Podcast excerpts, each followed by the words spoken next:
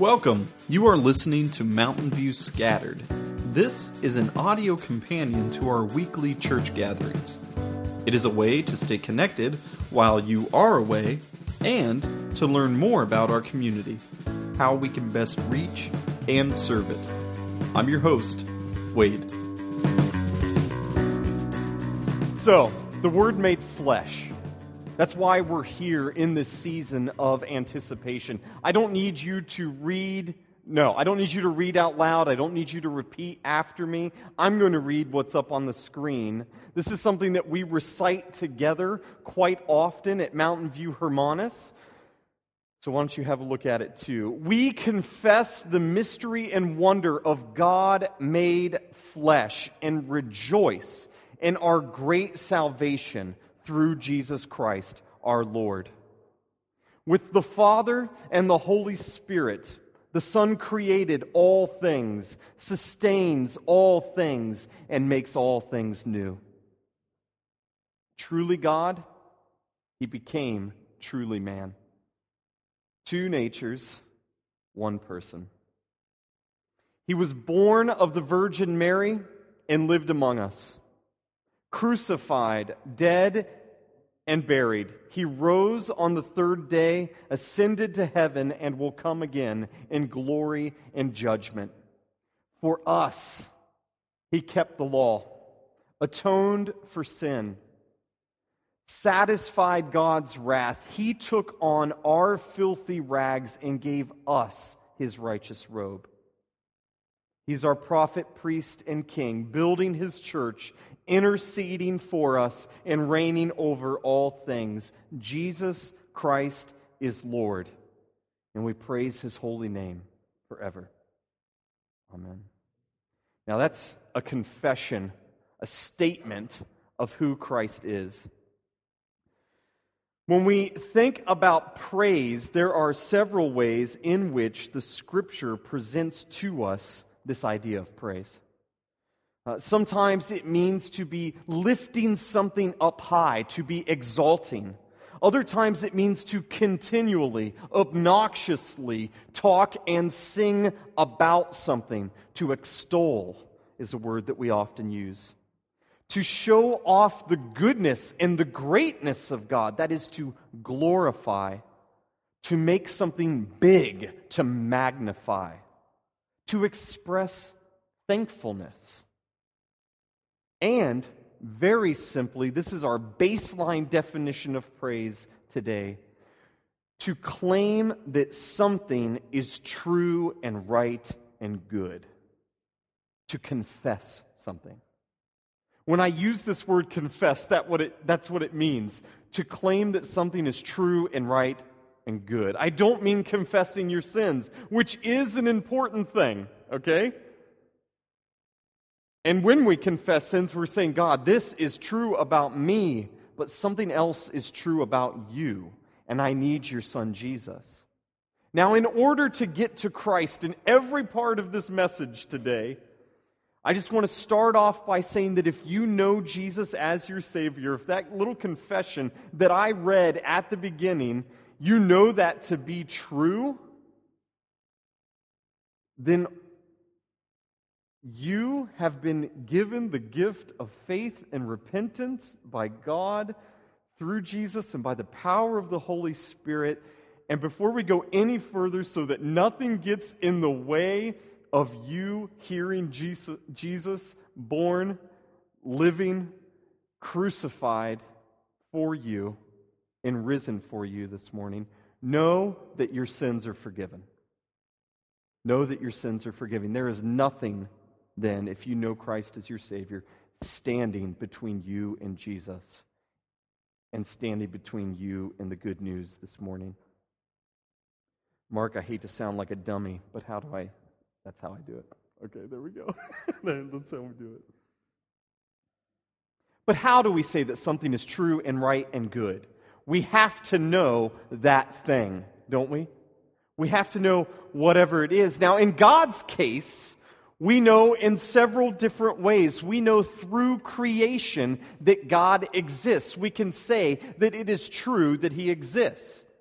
But we also know from His Word Whenever I ask Finnegan, how do we how, do, how does God reveal, how does God show himself to us? He gives me two words through creation and through the Word. And here's the other good news for you and for I the Word has been made flesh in the person and the work of Jesus for you. So we can know through these ways who God is.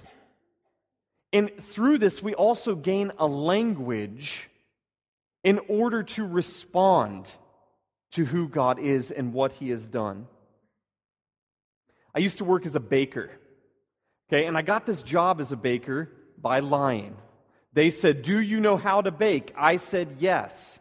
They said, We'll call you in two weeks to start. To start. I said, Thank you.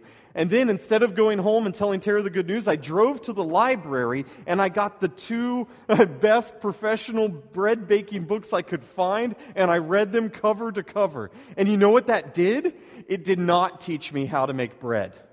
Okay, it didn't. I tried, and Tara would remember this, but I just remember I'm, you know, I'm kneading it, and it's rising, and then it's so sticky that I can't do anything with it. I'm throwing it up against the wall at the house. I'm angry.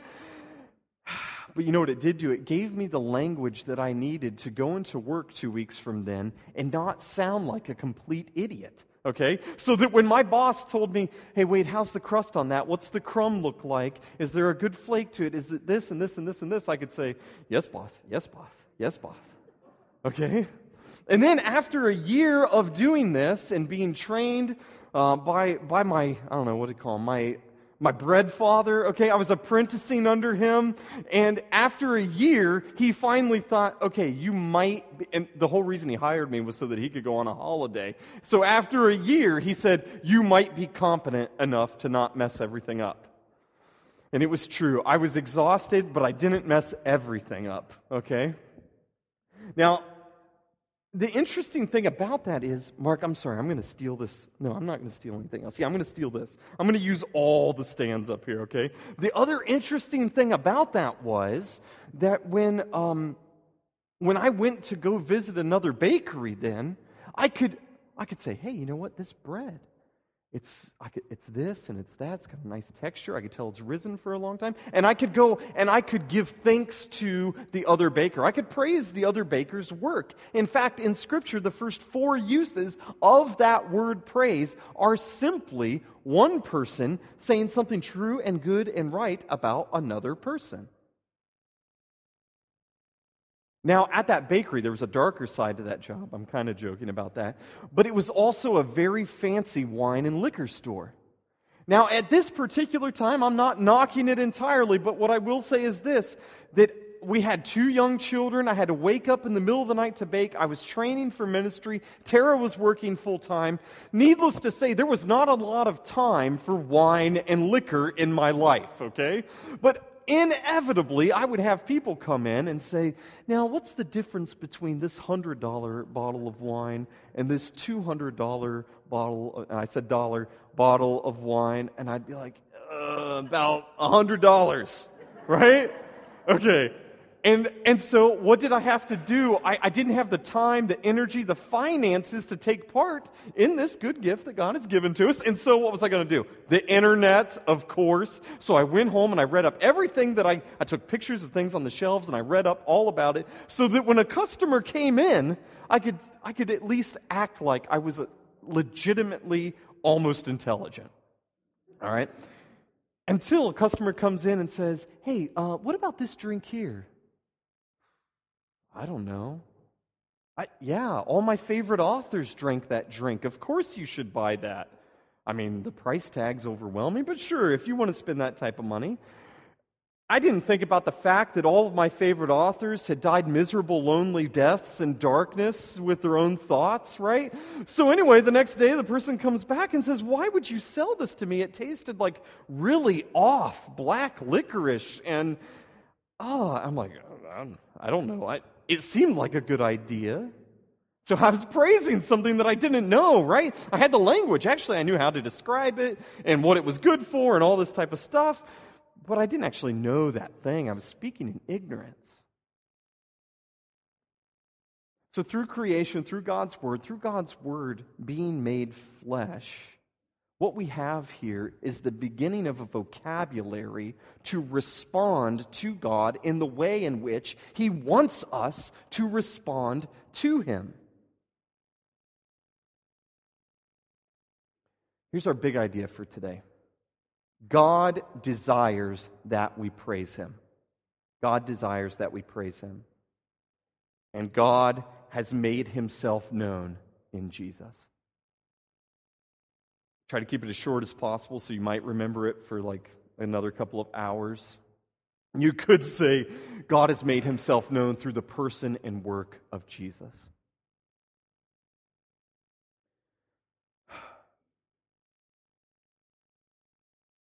Here's the first way that praising is important for you. Okay? Praising well is important for you, and it's important for your life. Praising well is important for your life. I'm going to be going through a lot of scripture. Forgive me, and you're welcome.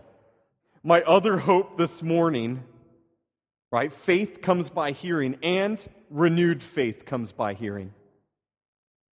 My hope is that as we read text together, or as you hear me read and you take notations, that something will be enlivened in you.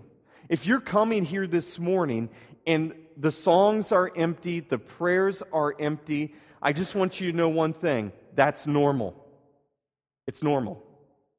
You don't have to fear that. In fact, the purpose of a confession like what I read earlier is so that when everything feels empty and you can't quite get yourself to that point, there are words that are available for you to use to praise God. We see this in Scripture, we see it in statements of faith like that.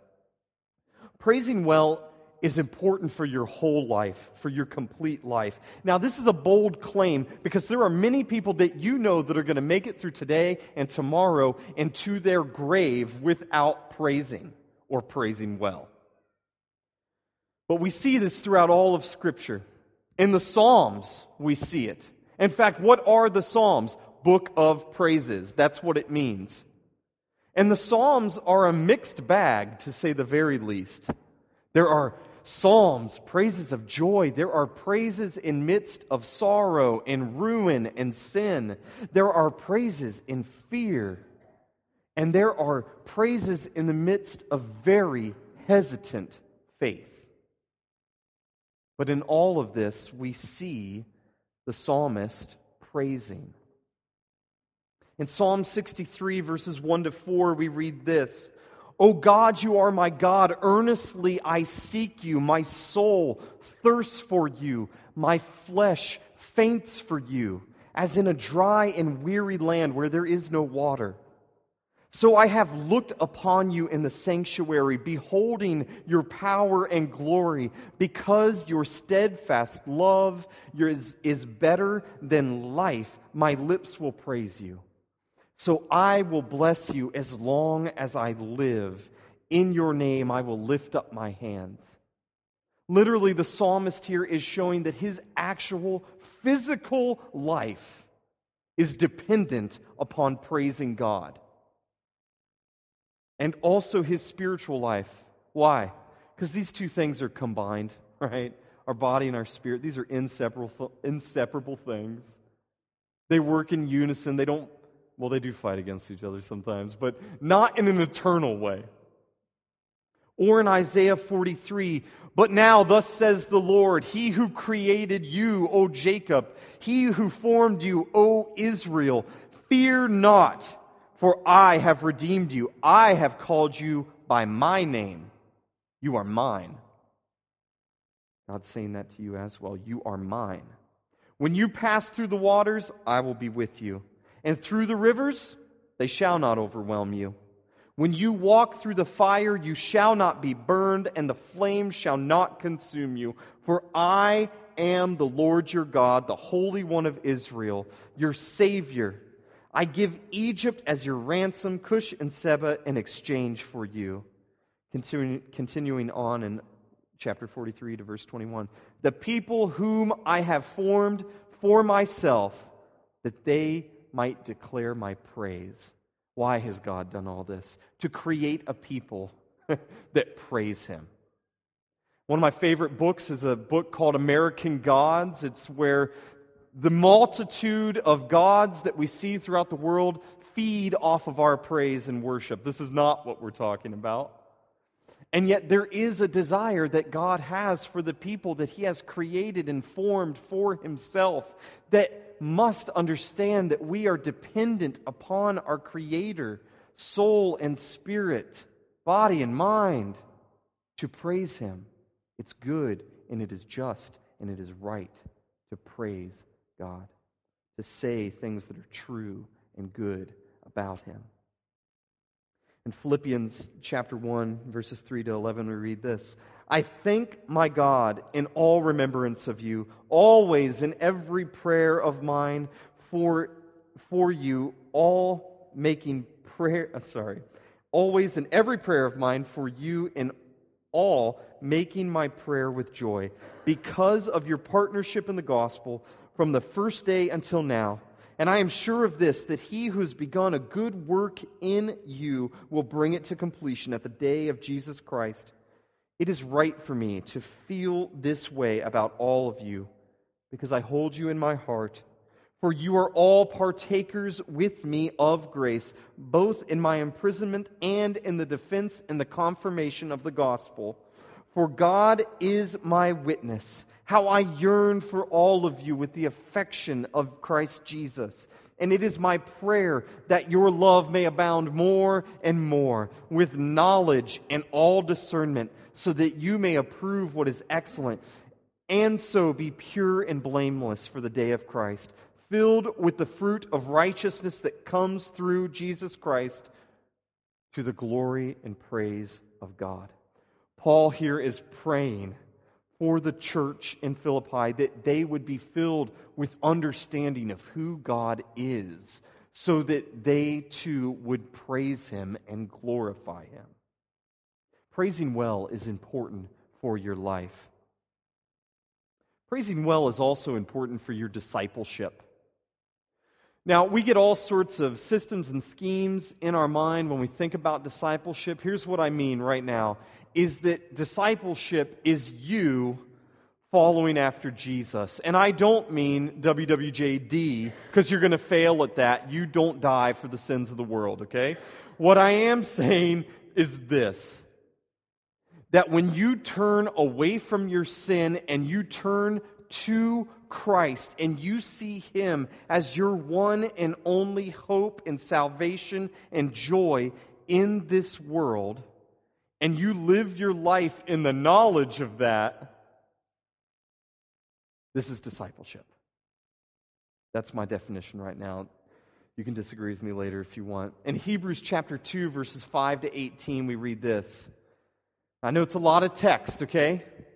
Does everyone have their seatbelt on? They got their mind turned on, right? Okay?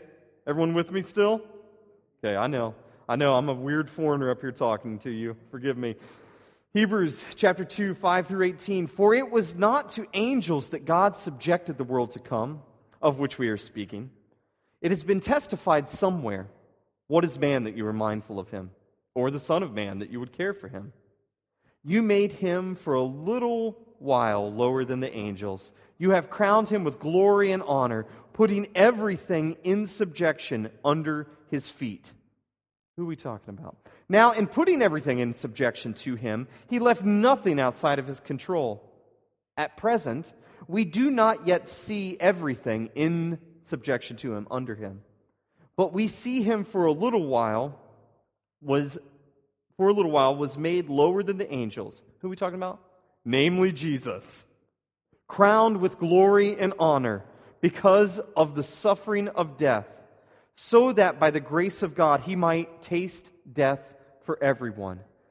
Everything in the book of Hebrews is like a large neon sign pointing directly to Jesus. And here, what the writer of Hebrews is saying, right there actually, is just very specifically this is a great summary of the gospel. He tasted death for all of you, all of us, so that we don't have to taste death. For it was fitting that he, for whom and by whom all things exist, in bringing many sons to glory, should make the founder of their salvation perfect through suffering. For he who sanctifies and those who are sanctified all have one source. Who are we talking about? Jesus. That is why he is not ashamed to call them brothers, saying, I will tell of your name to my brothers. In the midst of the congregation, I will sing your praise. And again, I will put my trust in him. And again, behold, I and the children of and the children God has given me. Okay, let's stop there for a second. Uh, we could keep going. I want to keep reading that passage, passage of Hebrews. Um, but before we finish that passage, the writer of Hebrews here is quoting a psalm, and he's quoting Psalm 22. Here's a very interesting thing about Psalm 22. Okay, put on your put on your seatbelts, put on your safety belts, right? Psalm 22 is a psalm of David. It's about David, and yet we see here and elsewhere that it is very much a psalm about Jesus as well. In fact, the first lines of that psalm why have you forsaken me? We know that Jesus utters this on the cross. And in Psalm 22, verses 22 to 23, we read this, just like we read in Hebrews I will tell of your name to my brothers. In the midst of the congregation, I will praise you. You who fear the Lord, praise him. All you offspring of Jacob, glorify him and stand in awe of him, all you offspring of Israel. What's going on here? The writer of Hebrews is saying that this is Jesus standing in the midst of his people, leading us in song, leading us in praise. In the context of that psalm, there's instruments and there's all sorts of good things happening. And the, and the writer of Hebrews is saying, that's Jesus. He's leading you in worship. Mark, you did a great job today. However, I'm sure that Mark, maybe you made a mistake. I didn't hear it, okay? But maybe you made a mistake. Maybe when you come before God and you offer up praise to Him, maybe it is empty. And that's okay. How can we say that? Jesus makes it okay. Jesus leads you in worship. He perfects your praise to the Father. He perfects your praise to the Father. Four times in Scripture, we see Jesus leading in praise, in song. Two in the Gospels, and it's maybe the same time. And you actually have him leading the disciples in song.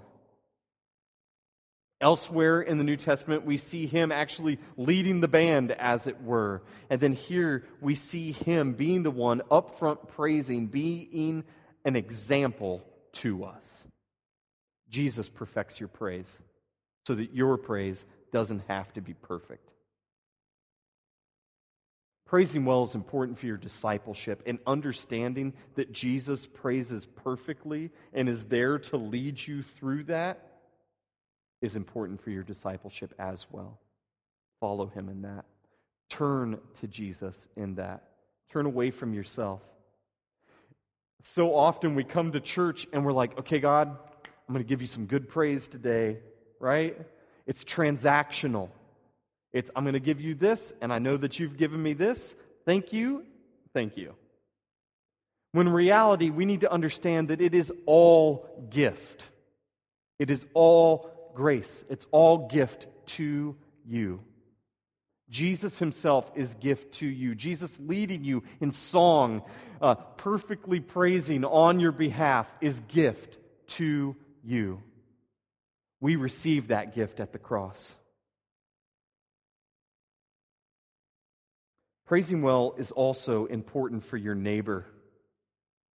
Um, you should go back and read the rest of Hebrews chapter two, chapter 2. I skipped Romans uh, 15, verses 8 to 13. Um,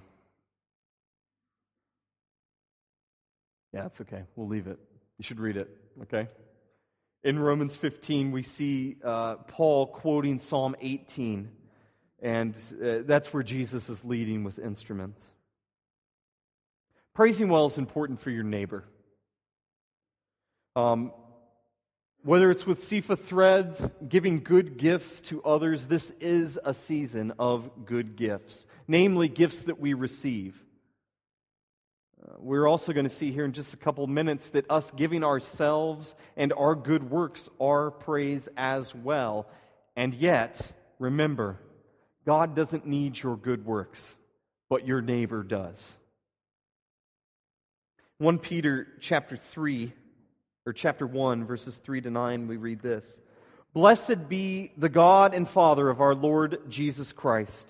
According to his great mercy, he caused us to be born again to a living hope through the resurrection of Jesus Christ from the dead, to an inheritance that is imperishable, never going to fade, it's never going to die, undefiled. Nothing can be taken away from it, unfading, kept in heaven for you. What did we just read? Jesus sacrificed himself, sacrificed himself for you. Your salvation is being kept safe for you by God, who by God's power are being guarded through faith for a salvation ready to be revealed in the last time. In this you rejoice. For salvation, uh, though now for a little while, if necessary, you have been grieved by various trials, so that the tested genuineness of your faith, more precious than gold that perishes, though it is tested by fire, may be found to result in praise and glory and honor at the revelation of Jesus Christ. Though you have not seen him, you love him. Though you do not now see him, you believe in him. And rejoice with joy that is inexpressible and filled with glory, obtaining the outcome of your faith, the salvation of your souls. If you're a Christian here today and what you just heard is that God tests your faith to make sure that it's real, you misunderstood. Mm-hmm. God tests your faith to prove to you that it is real. God tests your faith to prove to you that it is real. So that even in the hardest of times, when you go to praise, you know that your salvation, your soul, yourself, your faith is being guarded for you. It is imperishable, it is undefiled, it is unfading, perfectly kept for you.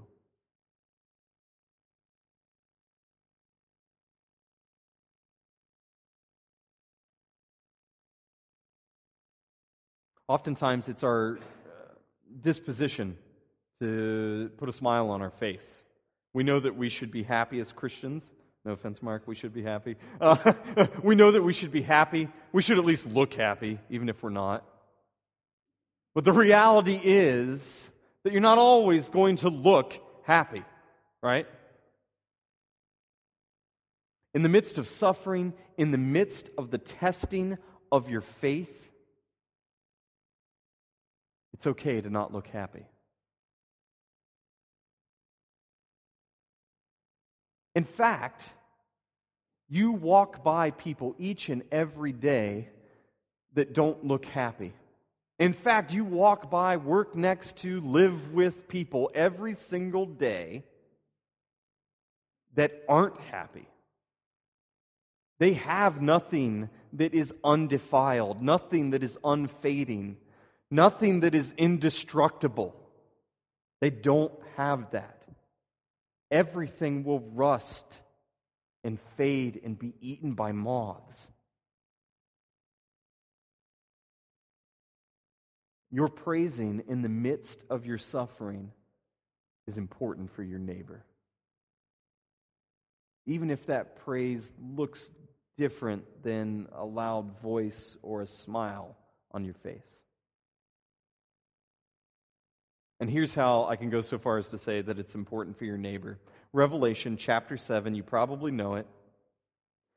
After this, I looked and behold, a great multitude that no one could number from every nation, from all tribes and peoples and languages, standing before the throne and before the Lamb, clothed in white robes with palm branches in their hands, and crying out with a loud voice Salvation belongs to our God who sits on the throne and to the Lamb.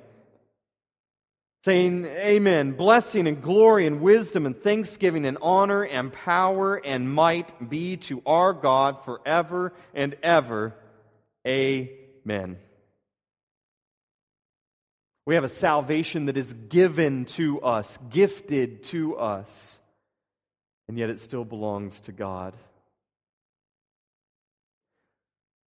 And in fact, in Revelation chapter 7, here we get a sense that that is why we praise. God, his person, and his salvation are so closely tied to one another that to know one of them is to know the other. There is no salvation apart from knowing God, more specifically, in the person and work of Jesus. There is no salvation apart from God Himself. There is no true praise without true knowledge and understanding of who Jesus is, his person, and his work. Praising well is also important for your waiting. And that's what this season is, right? Anticipation. Liturgically speaking, my liturgical shenanigans is this it's a season of Advent. This word comes from the Latin, it means approaching or coming closer.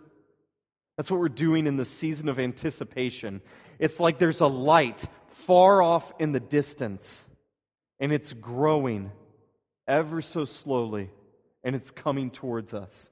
And we are waiting with anxious anticipation for that light to appear in all of its fullness and all of its glory. In Hebrews chapter 13, we read this Through him, Jesus. Then let us continually offer up a sacrifice of praise to God. Sacrifice of praise. That's weird. Okay? That's a weird phrase.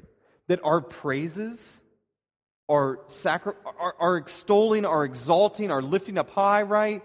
Are, are shouting out, are praising in the midst of sadness and in suffering and in joy are confessing something that is true is a sacrifice of praise. What can this mean? Ah, the writer of Hebrews tells us. That is the fruit of the lips that acknowledge his name. Wow. I don't know what that means actually. right? I like to put good fruit in my lips. Here, what we're talking about is good fruit that's coming off of my lips. What is this good fruit? It is a good fruit, it's a good seed that has been planted in you. It is your faith. It is your response to God. It's your understanding who God is and what Christ has done for you, and the spilling back out of that good news from your lips, confessing that truth back to God about who He is and who Jesus is and what He has done for you and for me. But there's more. Do not neglect to do good and to share what you have. For such sacrifices, ah, this too is that sacrifice of praise. The fruit of our lips, the words that we use, words are important, words have meaning. Also, actions have meaning. Do not neglect to do good and to share what you have, for such sacrifices are pleasing to God. Praising well is important in your waiting. It's important for your neighbor, and it's important while you wait. One more time, here's our big idea God desires that we praise Him. God has made Himself known in Jesus. To praise well, we should know Jesus well. My timer went off two minutes ago. I'm going to take two more minutes. Mark, I think you preached like really long in Hermanos, so this is this just this is right and it's good and it's just. No. um, over the past couple weeks, we've been moving uh, from one house to another house. We've been having to put a bunch of stuff in storage. Uh, ministry has been good and yet absolutely unstable. People are coming to the church and people are leaving the church. Good reasons, okay? Good reasons. And yet, it's destabilizing. And our children, they're in a funk, right? We've just picked them up and we've put them into a new house and we've stashed about 80% of their toys in a storage unit. And they don't know what's going on. They know, they understand, they use words that say they know, but then they act like they don't know. Tara looks at me and she says, Wade, you say you understand, and it looks like you don't know. Okay? And, and it's true. It's true. I'm all discombobulated, and I, I feel like I have no locality, I have no location underneath my feet. And the whole moving process, whoa, it was hectic. And this last week has been stressful.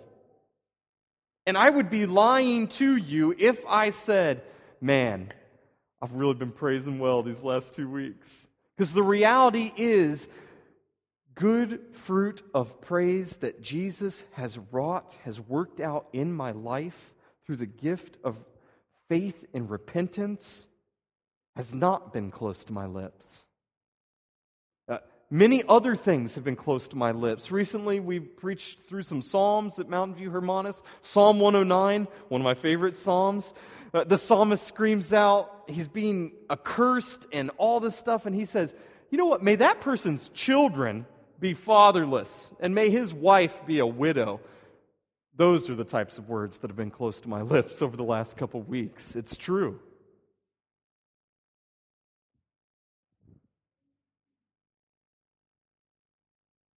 If you're hearing me say today that you must praise well in your waiting, that you must praise well for your neighbor, that you must praise well in your discipleship, you must praise well in your whole life, or else,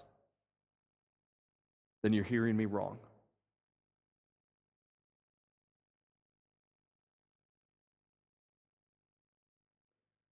Jesus lived a perfect life. He covered over our sins with his righteousness.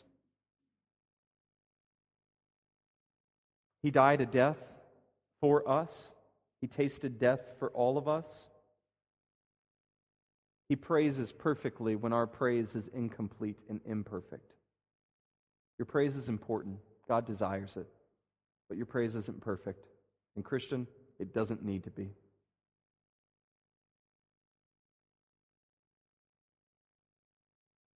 My um, task this morning, as always, is to preach Christ crucified.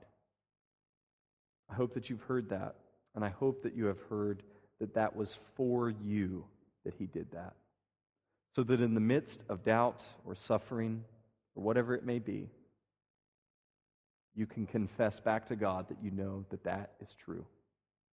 You can take great comfort in it. Let me tell you what that does. That frees up your praise. It frees up your praise to be half hearted and imperfect and the wrong words to come out of your mouth because you have been forgiven.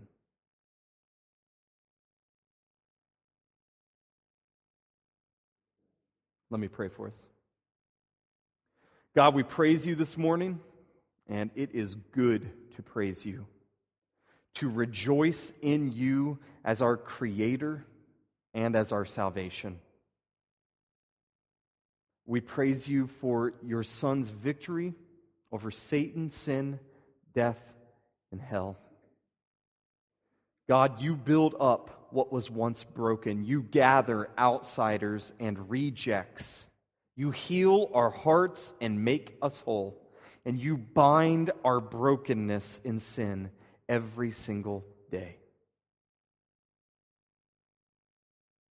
God, I come to you this morning as a sinner in my own sight, but I take great comfort to know that you have done a work that I could not, that we could not, and that you have made us right and righteous through your Son, Jesus.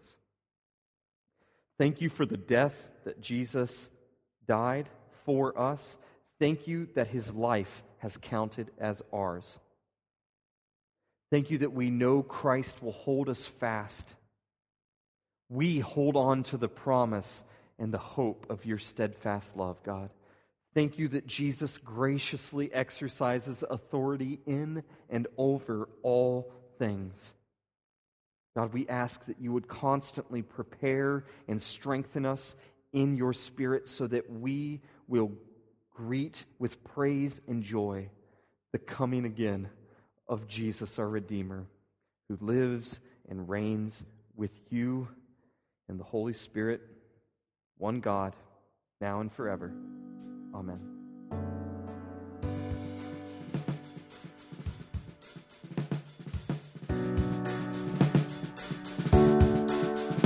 Thanks for listening, and remember that you were brought into the church by the saving work and person of Jesus.